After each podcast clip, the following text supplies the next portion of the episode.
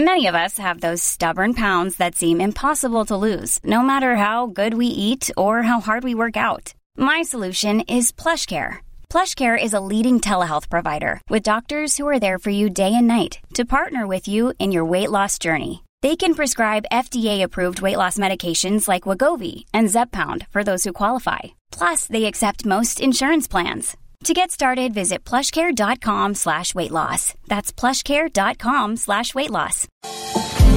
Hello, Oregon. It's Monday, August 17th.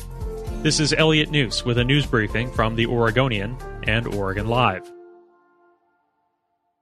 The Oregonian and Oregon Live analyzed the 40 fatal shootings by Portland police since Kendra James was killed in 2003, a pivotal moment in the local movement to reform policing in the city. Under the backdrop of current demands for far reaching change, the newsroom found several troubling patterns. The analysis showed that those fatally shot were disproportionately black. At least half of the cases involved people with mental illness. Most of the people had knives or guns. None of the more than five dozen officers who pulled the trigger in the shootings were ultimately disciplined or indicted by a grand jury, despite attempts to fire or suspend some of them. Find the full analysis plus an accounting of each of the 40 fatal police shootings at oregonlive.com/portland.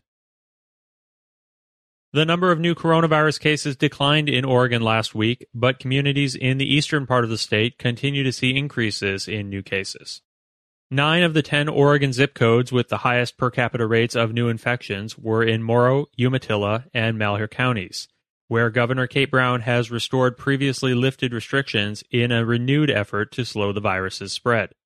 The city of Hermiston leads the state in new infections, while Boardman has the most cases per capita. An outbreak of 28 COVID 19 cases at Murray Highland Memory Care in Beaverton has led to some of the residents being transferred to other facilities.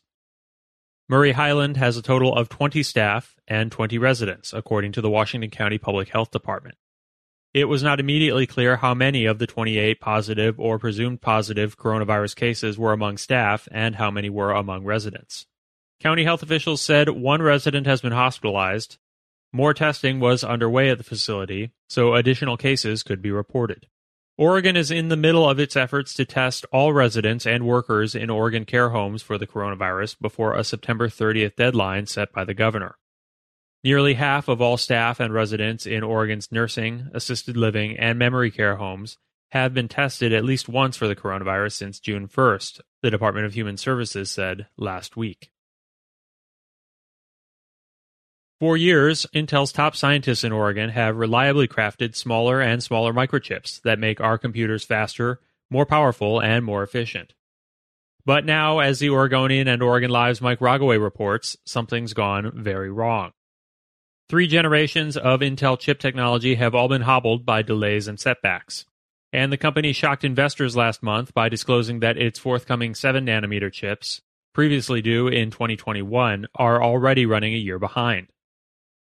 The question now is whether Intel can play catch up and restore its leadership position, or if it will have to resort to some fallback position that cedes the most advanced manufacturing to its rivals, perhaps even selling off some of its factories. Analysts interviewed by the Oregonian and Oregon Live are split on whether the company can bounce back without making dramatic changes. Whatever happens will have profound implications in Oregon, where Intel is the state's largest corporate employer. Though Intel's headquarters are in Silicon Valley, its 21,000 Washington County employees lead the company's research and manufacturing and are responsible for blazing a path for its future.